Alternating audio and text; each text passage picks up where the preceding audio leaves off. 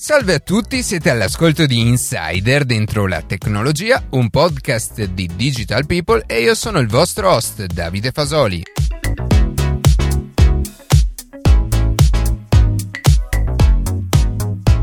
Siamo alla seconda settimana di quarantena per il Covid-19. Spero che la scorsa puntata sia stata di vostro gradimento perché alla fine abbiamo cercato di affrontare il tema da un punto di vista diverso da quello consueto. Per definitivamente concludere con i riferimenti a questo virus, però ci tenevo a sottolineare quanto la tecnologia stia facilitando questo periodo di isolamento, sia per quanto riguarda la distribuzione degli avvisi e delle informazioni, sia come mezzo per evitare aggregazioni di persone. Da questa settimana infatti le università stanno tenendo alcune lezioni in video online e comunque dalla settimana scorsa è stato massimizzato il lavoro agile, smart working per i lavoratori che possono svolgere le loro mansioni da casa. Ma chiudendo questa forse ormai troppo grande parentesi, oggi parleremo di come sempre la tecnologia possa aiutarci a salvare il nostro pianeta.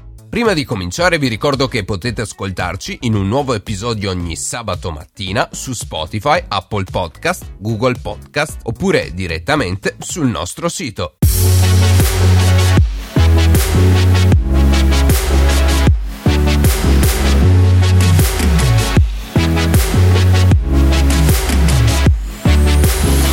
Anche Fiat si è finalmente convertita all'elettrico e lo ha fatto il 4 marzo presentando le nuove Fiat 500e. Ciò che salta subito all'occhio, oltre a un notevole svecchiamento delle linee pur mantenendo lo stile caratteristico della 500, è l'iconico logo Fiat che non è presente, sostituito invece dal logo 500 e preparando quindi la nascita di un marchio a sé stante, sempre del gruppo FCA. Anche gli interni sono stati radicalmente cambiati seguendo un design minimale dove il display dell'infotainment Entertainment la fa da padrona. Parlando di caratteristiche più tecniche, invece, la potenza del motore è di 85 kW, che consente di raggiungere una velocità massima di 150 km/h e un'accelerazione da 0 a 100 in 9 secondi. Sono disponibili tre modalità di guida, Normal, Range e Sherpa. La modalità Range permette di usare un solo pedale attivando una frenata rigenerativa al rilascio dell'acceleratore. La modalità Sherpa invece permette di risparmiare energia limitando i consumi e permette permette al guidatore di arrivare alla destinazione indicata nel navigatore o di raggiungere la colonnina di ricarica più vicina. Grazie a queste modalità la 500E, secondo quanto dichiarato da Fiat, ha un'autonomia di 320 km. Inoltre l'auto è dotata di una modalità di ricarica rapida che permette di immagazzinare energia per 50 km in solo 5 minuti e di ricaricarla fino all'80% in 35 minuti. Con l'installazione e l'attivazione delle prime antenne 5G in Friuli Venezia Giulia, l'ARPA, l'Agenzia regionale per la protezione ambientale, ha potuto effettuare delle misurazioni sulle effettive emissioni prodotte dalle antenne di nuova generazione. Il rapporto mostra come il campo elettrico emesso dal 5G nella banda di frequenza tra 3,6 e 3,8 GHz sia ben al di sotto dei limiti imposti dalla legge. Si parla di valori che variano tra 0,3 e 1 volt per metro, mentre il limite imposto dalla normativa normativa italiana di 6 volt per metro. Va detto inoltre che l'Italia aveva ulteriormente abbassato il limite di 40 volt per metro consigliato dall'Unione Europea. Questi dati confermano ancora una volta che la tecnologia 5G, come avevamo ribadito nella puntata Partire in 5G, non è assolutamente un pericolo per la salute dei cittadini che vengono dagli stessi comuni inutilmente allarmati con false notizie o teorie complottiste. Non solo antenne così efficienti richiedono un quantitativo di energia molto inferiore, spianando la strada verso un maggiore utilizzo di risorse rinnovabili e quindi senza alcun impatto ambientale.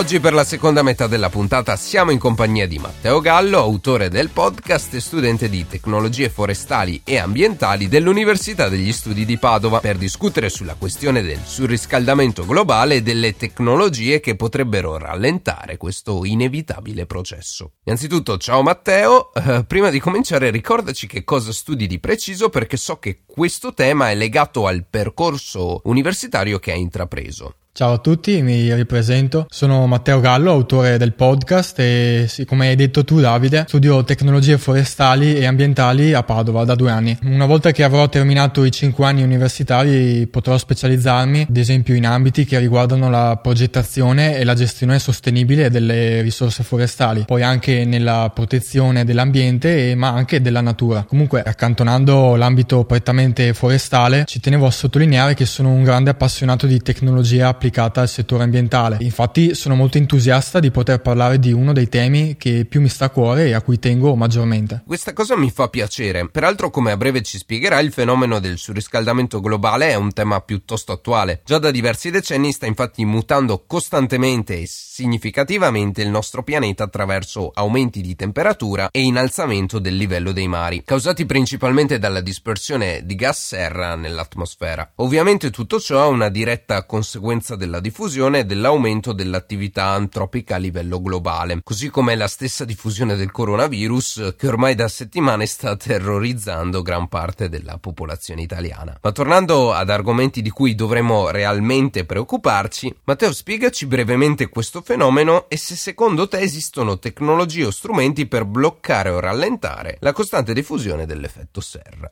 Senza perdersi in discorsi già sentiti e risentiti, il surriscaldamento globale può essere combattuto principalmente grazie all'aiuto della tecnologia, a mio modo di vedere. Ovviamente però questa serve a ben poco se mancano le basi fondamentali del buon senso. È inutile parlare di progresso tecnologico se ad esempio le grandi multinazionali non decidono di promuovere e incentivare lo sviluppo tecnologico, perché banalmente pensano prima di tutto ai propri interessi. Recentemente ad esempio ho letto un articolo pubblicato sul sito sito Climate Change News, in cui diversi ricercatori dell'Università di Oxford, della North Carolina e della Columbia University hanno riportato che a partire dal 1880 le emissioni prodotte dalle 90 aziende più inquinanti al mondo sono responsabili di quasi il 50% dell'aumento de- di temperatura, poi anche del 57% delle emissioni di CO2 e del 30% dell'innalzamento del livello del mare. I-, I dati sono parecchio preoccupanti se ci pensiamo, ma dobbiamo considerare che non tutti i mali vengono per nuocere. Ad esempio, esempio molte case automobilistiche che da anni hanno inquinato e senza fare nomi, in alcuni casi addirittura falsato i rapporti sulle emissioni di CO2 dei propri veicoli e attualmente stanno cercando di investire in veicoli elettrici a impatto zero, vuoi per le normative emanate dalla Commissione europea o per pura consapevolezza della diffusione del fenomeno, dobbiamo rendere atto a queste aziende che effettivamente al giorno d'oggi si stanno impegnando per controllare la diffusione del surriscaldamento del pianeta. Interessante. A questo punto, arrivando al nocciolo della questione, sapresti dire dirmi quali sono le tecnologie o gli strumenti che potrebbero fare effettivamente qualcosa nella vita di tutti i giorni a livello pratico? Mi riferisco ad esempio a strumenti o tecnologie che possano essere sfruttate da chiunque quotidianamente. Nel 2020 direi che la lampadina LED è un must se si vuole puntare sul risparmio energetico. Ci tengo a portare questo esempio perché, come potrebbe sembrare, non è così scontato avere in casa questo tipo di illuminazione. Un chiaro esempio riguarda gli anziani. E credimi Davide, ho dovuto insistere molto prima di convincere i miei nonni a, a sostituire le vecchie lampadine di casa. È innegabile però che l'impatto ambientale delle lampadine LED è bassissimo e questo è dovuto principalmente alla riduzione dei consumi fino al 90%, guadagnando anche in fatto di luminosità in generale. Per quanto riguarda invece l'inquinamento atmosferico vero e proprio, solitamente si tende a pensare che la maggior parte delle polveri sottili provenga dai mezzi di trasporto, ma in realtà non è proprio così. I principali responsabili de- dell'aumento delle- del particolato, ad esempio, nelle città della pianura padana, proviene da impianti di, di riscaldamento domestici e industriali obsoleti che sono ancora molto diffusi. E attualmente, per ovviare a questo problema, si preferisce l'installazione di una pompa di calore, che oltre a consumare meno, in termini energetici è in grado di fornire una climatizzazione a ciclo annuale, sia invernale ma anche estiva, per non parlare poi della conseguente riduzione dei costi di manutenzione. Poi un altro aspetto su cui ci si sta focalizzando molto è l'energia rinnovabile. Però più che affrontare la questione a livello teorico, già affrontata più volte, ci tenevo oltretutto a fornire qualche dato in merito all'impiego di queste fonti riguardo l'anno appena trascorso, che a mio modo di vedere hanno, hanno riscosso un ottimo successo sul territorio italiano. Secondo i dati raccolti da da anni rinnovabili, il 2019 rispetto all'anno 2018 ha visto un incremento dell'86% delle installazioni atte a produrre energia pulita. Nello specifico eh, pensa che il settore eolico è lievitato addirittura del 226% nel sud Italia, con una potenza installata pari a 412 MW. La seconda fonte energetica di tipo rinnovabile proviene invece dal fotovoltaico che eh, rispetto al 2018 è aumentato del 30%. Il dato interessante è che il 50% dell'energia fotovoltaica prodotta nel nostro paese proviene da impianti residenziali e non industriali come si potrebbe inizialmente pensare. Non pensavo ci fosse un progresso così manifesto sul nostro territorio da questo punto di vista. È evidente quindi che l'impiego di queste tecnologie per produrre energia sostenibile sta progressivamente aumentando. E a questo punto colgo l'occasione per introdurre il tema della mobilità elettrica, che nel corso degli ultimi anni si è evoluto parallelamente all'incremento delle strutture per produrre energia pulita nel territorio italiano. Ma avendo già trattato la questione nella puntata monopattini elettrici e micromobilità, che vi invito a recuperare se ancora non lo avete fatto, a questo punto Matteo immagino che entrerai nello specifico parlandoci di vetture elettriche. Esatto, e volevo soffermarmi proprio su questo tema. E a questo punto, se consideriamo l'inquinamento stradale, ovviamente la scelta favorisce totalmente il motore elettrico piuttosto che quello a combustione. E questo perché il veicolo elettrico viene alimentato da fonti di energia non derivanti da combustibili fossili e quindi ad impatto zero. Se poi confrontiamo eh, le percentuali di rendimento tra il motore elettrico e il motore termico, quest'ultimo si vede in netto sfavore rispetto al primo. Per i motori a scoppio, le percentuali di efficienza energetica variano tra il 25 e il 40% seconda che il motore sia benzina o diesel. Questo significa che durante il processo di combustione all'interno di un motore termico una gran parte di energia viene sprigionata sotto forma di calore, mentre la parte rimanente viene convertita effettivamente in moto. Nel motore elettrico invece il rendimento sale fino al 95%, quindi solamente una minima parte di energia viene dissipata in calore. Arrivati a questo punto sembrerebbe tutto perfetto. In realtà non è proprio così, perché se da una parte i veicoli elettrici vantano una grande efficienza di rendimento, dall'altra i limiti limiti legati alla capienza sono piuttosto evidenti. Pur con un motore che ottimizza molto meglio l'energia, l'handicap dell'auto elettrica rimane la quantità di energia che può trasportare. Il potenziale elettrico contenuto nel carburante infatti è ancora nettamente superiore a quello che l'attuale tecnologia consente di, di immagazzinare nelle batterie, le quali hanno anche peso e ingombro molto più elevati.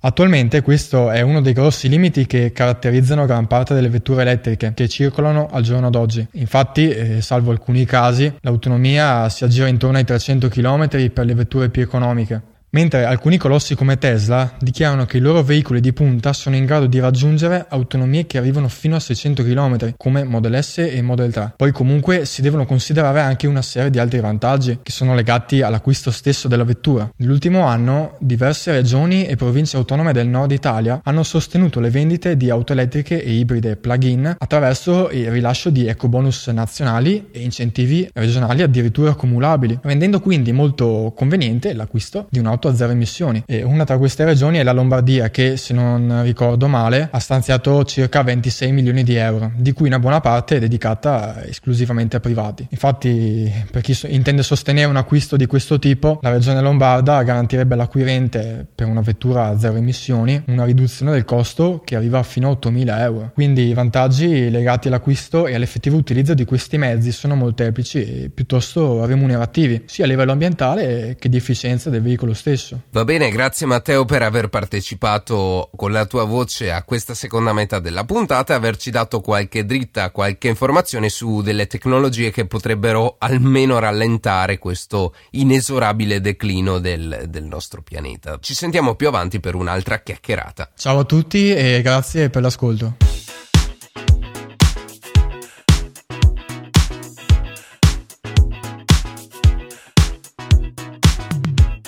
E così si conclude questa puntata di Insider dentro la tecnologia. Fra un paio di settimane faremo un'altra chiacchierata, questa volta però con un altro autore, Luca Martinelli, per parlare di quantum computing. Io ringrazio come sempre la redazione che ogni sabato mattina ci permette di pubblicare un nuovo episodio. Per qualsiasi tipo di domanda o suggerimento scriveteci a redazione chiocciola dentro la tecnologia.it oppure inviateci un messaggio vocale sulla nostra chat di Telegram. Tutti i contatti sono su dentro la tecnologia.it. Se trovate interessante il podcast, condividetelo che per noi è un ottimo modo per crescere e non dimenticate di farci pubblicità. Noi ci sentiamo la settimana prossima.